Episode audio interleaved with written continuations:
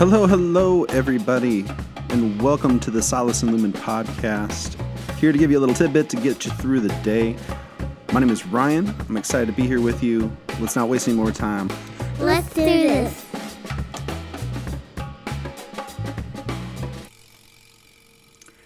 It always begins innocently enough. It's been a long day. You need a break from the chaos of life. So you think, one won't hurt. I- I just need to unwind a little. But one is never enough. And before you know it, the entire evening has just flown by. Your, your eyes are on fire, and you have to drag yourself to bed knowing that you're going to be a wreck the next morning. And then you take that walk of shame to your bedroom. Your parents or significant other look at you with disgust in their eyes and ask you why you are going to bed so late at night. And you have to look them in the face and admit the fact that you wasted your entire evening watching videos on the internet. Now, I'm secure enough to admit that I, I too am very guilty of this practice. It is way too easy to jump from video to video, from genre to genre. It all starts with a funny cat video, then a dance challenge video, and a gender reveal, sports fail, reactions to funny cat videos. Uh, It just goes on and on and on. For the record, right now my favorite type of video is a restoration video. It's it's so fascinating to see someone take an old tool or something else that's rusted over and they they fix it and they repair it and they bring it back to life and it's something new and useful. It's just fascinating to watch and it really takes a craftsman, someone of great talent to pull that off. And as somebody who has no skill in that realm whatsoever, I am just in awe of the talent, uh, of the skill, of the passion that it takes.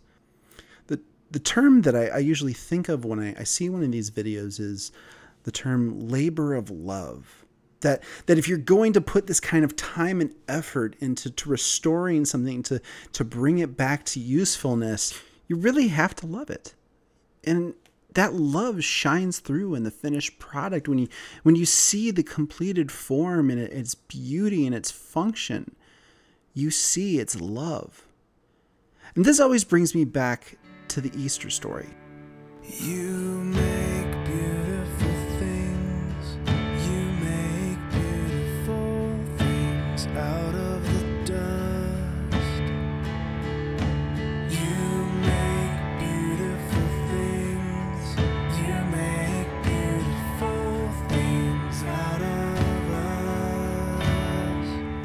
As I previously mentioned, I really love Good Friday service, and I love walking out of it with the knowledge of what Christ had done for me, that he sacrificed himself to, to rid me of my sin. But there's something really cool about Easter Sunday and the message that it provides. The knowledge that beyond his sacrifice, beyond death, there's something more. There's something waiting for us. There is a new life. One of the most fascinating things for me about the Easter story is that when Jesus was physically resurrected, when he physically overcame death, he came back not in some fantastic new body, the one that shined and was glorified, but he came back with a body that still had the scars in his hands from where they put the nails and, and the, the, the scar in his side where they had put the spear. That still remained a reminder of what he had gone through for us. And yet, the same body was no longer held to the same standards as ours. No longer was Christ going to die again. He was beyond death. This is something that we actually get to experience for ourselves. You see, when we are baptized, that old sinful nature of ours, that spiritual death that we carry with us, is drowned and dies in the waters of baptism, just as Christ died on the cross. And on the other side of that awaits a new life for us, one that didn't look anything like the life before. One where we get to live in the knowledge of forgiveness of our sins. One where we get to live in a way that glorifies God with our words and our actions. And even when our sinfulness, our scars still shine through and we we fail to live up to that expectation, we can remember the gift of salvation given to us in baptism. That's why Martin Luther always encouraged that we should remember our baptism daily. So that we could remember the Easter story. We could remember the fact that we are redeemed and bought back and renewed.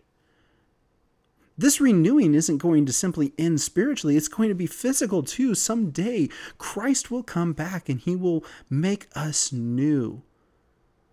In Revelation 22, there's, there's, there's a depiction of Eden restored, that at some time we will be in the presence of God. And it says, No longer will there be any curse.